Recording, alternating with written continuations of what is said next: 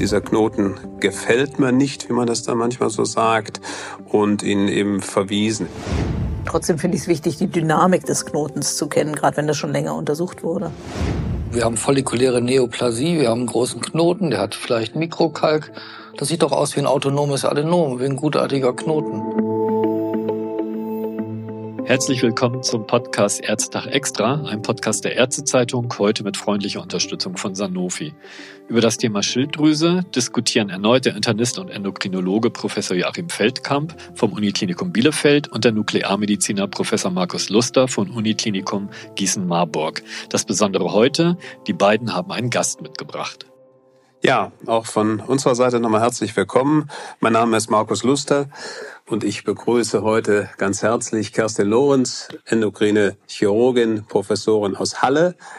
Jochen Feldkamp sitzt zu meiner Linken. Wir hatten uns, nachdem wir jetzt schon neunmal einen Podcast hier produziert haben, überlegt, dass es mal schön wäre, noch eine andere Farbe in die Diskussion zu bringen. Und da wir Frau Professor Lorenz schon aus vielen gemeinsamen Veranstaltungen kennen, erschien es uns naheliegend, dich, liebe Kerstin, hier mal einzuladen, damit du das Ganze mal etwas durch deine Beiträge bereicherst. Insofern ist es aus meiner Sicht auch naheliegend, dass wir heute etwas mehr über Chirurgie sprechen.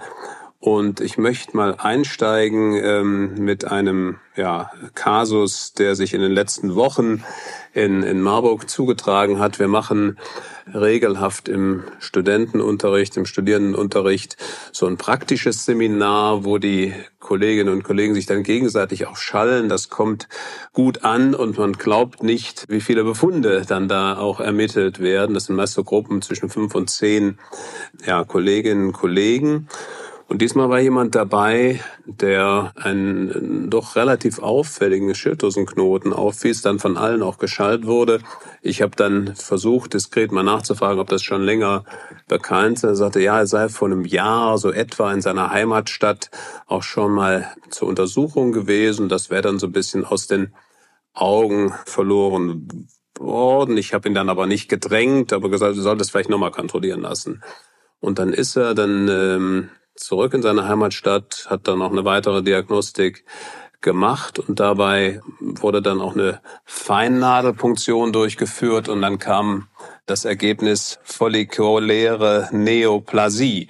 Und vielleicht hier mal kurzes Break und äh, wie würdet ihr jetzt damit umgehen? Ein junger Mensch, der war glaube ich 22, follikuläre Neoplasie, schon längeres Krankheitsgeschehen oder zumindest Knoten stand schon länger. Wie geht's weiter? Ja, also Punktion ist schon erfolgt. Mich würde natürlich die äh, Ultraschalldiagnostik interessieren, wie die Kriterien sind, ähm, wie der Knoten aussieht, ob er, wenn er schon länger bekannt ist, eine Tendenz gezeigt hat, ob er größer geworden ist, äh, wie regulär der äh, strukturiert ist und ob es zudem Befunde in der Gegenseite der Schilddrüse gibt und ob die Lymphknoten irgendwie auffällig sind am Hals. Das würde mich interessieren als nächstes? Also in dem Setting war das alles äh, nicht sehr professionell. Das war, dafür war es auch nicht ausgelegt. Von daher haben wir auch keine Klassifikation, welcher Art auch immer gemacht, sondern einfach gesagt, dieser Knoten gefällt mir nicht, wie man das dann manchmal so sagt, und ihn eben verwiesen. Im Nachhinein wird das schon von, von der Tierarztklassifikation schon fünf aus meiner Sicht gewesen sein. Also der hatte schon etwas äh, Kalk und äh, auch relativ groß, ich glaube drei Zentimeter. Mhm. Insofern war sicherlich die Diagnostik wichtig. Ist es denn für dich zwingend, äh, vorher die, die Tierarztklassifikation zu haben oder ist das eher ein Addendum? Vor was? Vor einer, wie auch immer gearteten weiteren Intervention. Ja, das schon, ja. Also ohne Tierarztklassifikation würde ich wahrscheinlich auch nicht punktieren wollen. Größe alleine finde ich ist jetzt nicht ein entscheidendes Kriterium. Also das würde ich schon so sehen. Und ich finde es wichtig, das auch selber sehen zu können. Also ich würde jetzt einen auswärtigen Befund auch nicht akzeptieren, sondern immer selber schallen wollen. Das ist einfach individuell so unterschiedlich und untersucherabhängig würde ich schon wesentlich finden. Trotzdem finde ich es wichtig, die Dynamik des Knotens zu kennen, gerade wenn das schon länger untersucht wurde. Da darf ich mich vielleicht auch einschalten. Wir haben follikuläre Neoplasie, wir haben einen großen Knoten, der hat vielleicht Mikrokalk. Das sieht doch aus wie ein autonomes Adenom, wie ein gutartiger Knoten. Ihr Nuklearmediziner macht doch sonst ein Zintigramm immer. Da wundere ich mich, dass ihr das noch nicht gemacht habt.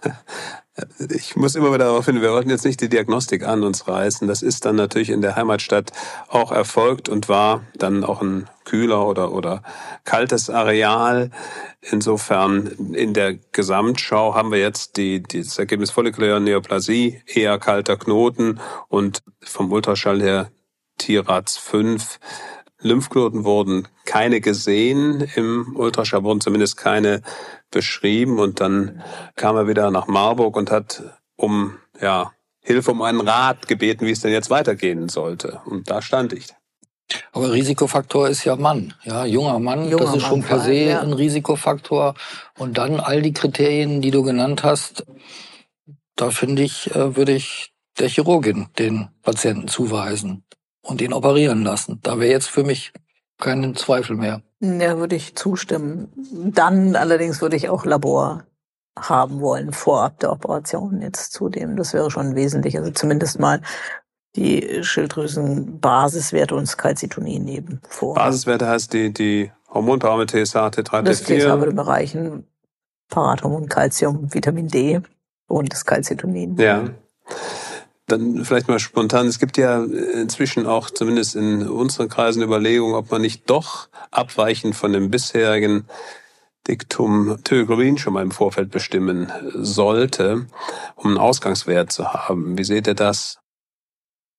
Also es hilft natürlich für die Indikationsstellung nicht irrsinnig viel, aber ich stimme zu, dass ich es einen Ausgangswert interessant finde für die Nachsorge, wenn sich daraus was ergibt. Ja, finde ich nicht falsch, aber es hilft in der Entscheidungsfindung, ob man jetzt operiert oder nicht, wenig. Da stimme ich zu. Das kann man bei dem jungen Mann vielleicht machen. Viel problematischer wird das, wenn man einen hohen Thyroglobulinwert hat bei jemandem, der eine Struma Multinodose hat man operiert vielleicht nur eine Seite, weil da ein Knoten auffällig ist und anschließend bleibt das Thioglobulin immer noch 500. Das ist überhaupt nicht hinweisend, das verwirrt nur und ist keineswegs hinweisend, dass es ein Malignom ist. Also ich persönlich würde eher das nicht tun. Es sei denn, dass man sich überlegt, man will eine Bildgebung außerhalb der Schilddrüse vor der Operation machen. Wenn man also mal ein Thioglobulin von 7000 hat und sagt sich, hm, da ist vielleicht mehr los. Der Mann hat vielleicht auch Metastasen schon und ich will vorher wissen, sind da Knochenmetastasen, Lungenmetastasen, dann kann das vielleicht mal ein Punkt sein, dass man sagt, man misst Globulin vorher. Ja, aber also ich stimme dir zu. Also als Vehikel oder als Hilfestellung der Indikationsstellung finde ich es schlecht. Da stimme ich dir völlig zu, das ist nicht günstig. Aber im Hinblick gerade bei einer Uninodosa, wo man sagt, es ist suspekt und man hat schon das Gefühl, muss ja sagen, dass da was äh, nicht Gutes dahinter steckt, dann ist es vielleicht als Ausgangssituation von jungen Menschen gar nicht schlecht fürs Follow-up. Aber ich würde es nicht fordern. Gut, also es ist dann so gekommen, wie ihr das ja auch empfohlen habt. Wir haben den jungen Menschen zur Operation vorgestellt. Es ist eine komplette oder eigentlich nur eine Türdektomie erfolgt. Und wie das dann so ist, Medizinstudent, dann geht das alles sehr schnell und dann tauchte zwei Tage später auch die ganze Familie auf. Also wir waren dann zu fünft in meinem Büro und dann war die Frage, wie geht's weiter? Dabei haben wir vielleicht auch den Fehler gemacht, gar nicht den endgültigen Historeport abzuwarten, sondern haben schon über ja, Prozedere und mögliche Optionen gesprochen. Also es hat sich bestätigt, es war dann papilläres Schilddrüsenkarzinom, glaube ich auch drei Zentimeter groß und dann ist auch wieder die Frage, was würdet ihr dem Patienten weiter raten? Ja, grundsätzlich ist eigentlich standardmäßig die Radiotherapie dann fällig. Man würde jetzt natürlich die Tumorformel wissen wollen, um den adäquat beraten zu können. Ich habe äh, vielleicht einen analogen Fall dazu, wo ich das genauso diskutieren würde, wie jetzt weiter. Ein bisschen vielleicht den neuen Leitlinien oder auch den Vorschlägen, die aus den USA kommen, dass man in allem ein bisschen zurücktritt, in der Aggressivität auch der Nachbehandlung. Ich habe analog den Medizinstudenten, diesmal bei uns war das jetzt auch gerade letzte Woche ein 23-jähriger Medizinstudent, auch im Ultraschallkurs, uninodoser äh, Knoten aufgefallen, der aber Tirats 3, also für mich wirklich nicht kritisch war. Aber es hat ihn gestört und er war nicht wirklich gut zum Schilddrüsenlappen zu korrelieren. Also ich war erst der Meinung, das ist extratoidal, aber von, von der Sonomorphologie wie Schilddrüse, ganz typisch, aber nicht gut eine Verbindung zu sehen. Und der hat es dann so ein bisschen protrahiert. Und dann haben wir ihn doch operiert und auch da muss man sagen, es ist eine ganz, ganz schmale Gewebsbrücke nur zur Schilddrüse. Und ich habe erst gedacht, das ist ein regressiver Knoten, das ist jetzt nicht so kritisch. Ich habe eine Unterpolresektion gemacht, weil er eben eine Gewebsbrücke hatte. Und auch da kam tatsächlich ein papilläres Schilddrüsenkarzinom raus, 2,2 Zentimeter, lymphodonal negativ. Tötektomiert. Auf Wunsch und vereinbarungsgemäß, nachdem die Histologie kam. Und da bin ich jetzt hinge und hergerissen, weil der ist N0, der ist 24 Jahre alt muss eine Radiotherapie haben? N0, 2,2 Zentimeter papilläre Schilddrüsenkarzinom? Also wir oder ich kläre da inzwischen so gut auf, wie ich halt die Literatur und auch die Empfehlungen international kenne. Und das ist übrigens in dem Fall, den ich geschildert habe, dann auch so gewesen. Ich habe gesagt, naja, bei der Größe würden viele gerade in Deutschland jetzt eine Radiotherapie machen. In USA wäre es je nach Zentrum nicht verpflichtend. Da wird ja eher so die Zahl vier, warum auch immer, also vier Zentimeter genannt. Man kann das sicherlich auch nachsorgen, wenn man es konsequent und an Zentren macht. Also ich gehe wirklich dazu über, das mehr oder weniger nach bestem Wissen und Gewissen offen zu gestalten. Prompt kam natürlich dann drei Tage später der finale Report mit den Lymphknoten. Da waren dann drei von fünf befallen. Ich möchte ihn auch einmal gezielt fragen. Ab wann klärst du auf, dass eine Hemitydektomie nicht in Frage kommt? Ist das alleine von der Größe abhängig oder wäre dieser Mensch auch was für eine Hemitydektomie gewesen? Sicher. Wäre, ja? ja. Auch bei drei Zentimetern. Ja, wenn es keine weiteren Risikoklassifikationen gibt und der Patient aufgeklärt dem zustimmt, ist das für mich eine individuell mögliche Entscheidung. Aber Voraussetzung ist, dass jemand ist, der dem zustimmen kann und der sich auch der weiteren Nachsorge unterzieht und willens ist, das auf sich zu nehmen. Jetzt war das eben Medizinstudent, der wollte maximale Therapie, weil er eben aus dieser Nachsorge nicht in einen Takt gehen wollte, wo er regelmäßig sein muss. Das finde ich ist akzeptabel. Aber ich denke, dass da durchaus Spielraum ist. Würde ich auch absolut zustimmen. Also der Informed Consent, also die gute Aufklärung unter Beteiligung des Patienten über die Therapieentscheidung, das finde ich ganz wichtig. Und es ist ja selbst so, dass manchmal Mikrometastasen vorhanden sein können in Lymphknoten und die Prognose des Patienten bleibt exzellent und man muss dann nicht unbedingt radiotherapieren. Wenn jemand sehr ängstlich ist oder eben nicht so gern die ständige Nachsorge hat, dann ist er vielleicht besser beraten, das zu tun. Aber in der letzten Zeit habe ich oft Patienten, die mir sagen, ich lese das ständig mit der Medikamentenverfügbarkeit, ja ihr nehmt mir die Schilddrüse raus und dann gibt's kein L-Tyroxin mehr zu kaufen. Was mache ich denn dann? Und das sind dann so Entscheidungen, wo man sagt, okay, dann belassen wir es bei der Hemitodektomie, sorgen gut nach. Und dann ist der Thyroglobulinwert natürlich wichtig als, als Ausgangspunkt, um zu gucken, ob der im Verlauf vielleicht plötzlich ansteigt. Ja, wobei die Interpretation dann ja viel schwieriger ist mit der gesunden oder mit einer Seite noch im Körper belassen ist die Interpretation des Thyroglobulins im Verlauf nach schwieriger als äh, wenn man eine Thyroidektomie hat. Das ist richtig, aber ich mache eigentlich bei all den Patienten sofort einen Thyroglobulinspiegel nach der Operation als Ausgang. Und das, wenn sich das stark verändert, dann wissen wir, da passiert was. Wenn ich den erst mache, wenn ich einen Lymphknoten sehe, dann weiß ich natürlich nicht, wie das vorher gewesen ist. Und dann ist es ein bisschen schwieriger, das zu interpretieren. Und ist das dann Stichwort Thyroglobulin-Verdopplungszeit, nach der du dich richtest, oder? Das kommt auch drauf an, eine Verdopplungszeit, das ist immer schwierig. Wenn der Thyroglobulin-Wert eins war, dann ist er aber ein Jahr später zwei und dann ist er vielleicht vier, dann ist das immer noch kein Problem. Anders ist das, wenn der 80 war und dann plötzlich 160 ist, ja. Da merkt man, da ist schon mehr Gewebe da, da passiert was. Also das hängt ein bisschen vom Ausgangswert ab.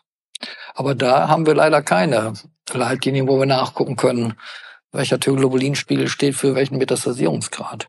Ich denke, wir sind uns einig, dass in der konkreten Situation zumindest kein hoher Behandlungsdruck war, sondern dass man sich die Zeit nehmen kann. Das habe ich auch der Familie, die ja vollständig angetreten war, empfohlen, dass man das in Ruhe mal diskutieren sollte. Ich musste dann etwas revidieren, nachdem die Lymphknoten befallen waren. Und dann hat sich der Student auch für die Radiotherapie entschieden, der jetzt in den nächsten Wochen erhalten wird. Ja, ich würde dann gerne zusammenfassen, dass wir uns einig sind, dass wir in Zeiten leben, und das ist aus meiner Sicht auch gut so, wo Patienten individuelle Entscheidungen auch beim Karzinom im Vordergrund steht, dass man einen Informed Consent bis hin zum Shared Decision Making, das ist ja so ein Terminus, der mehr und mehr gebraucht wird, braucht. Patienten gut aufgeklärt werden müssen über die Risiken der jeweiligen Verfahren und dass wir viele Behandlungsoptionen haben, die man abgestuft, ob Minimalisten oder Maximalisten, was das Sicherheitsbedürfnis des Einzelnen betrifft, dann auch zum Einsatz kommen. Damit danke ich euch und vielen Dank. Vielen Dank. Danke. Ja, ich sage auch danke. Herzlichen Dank für das interessante ja, Dreiergespräch heute und ja, ich freue mich auf weitere Aufnahmen mit Ihnen dreien.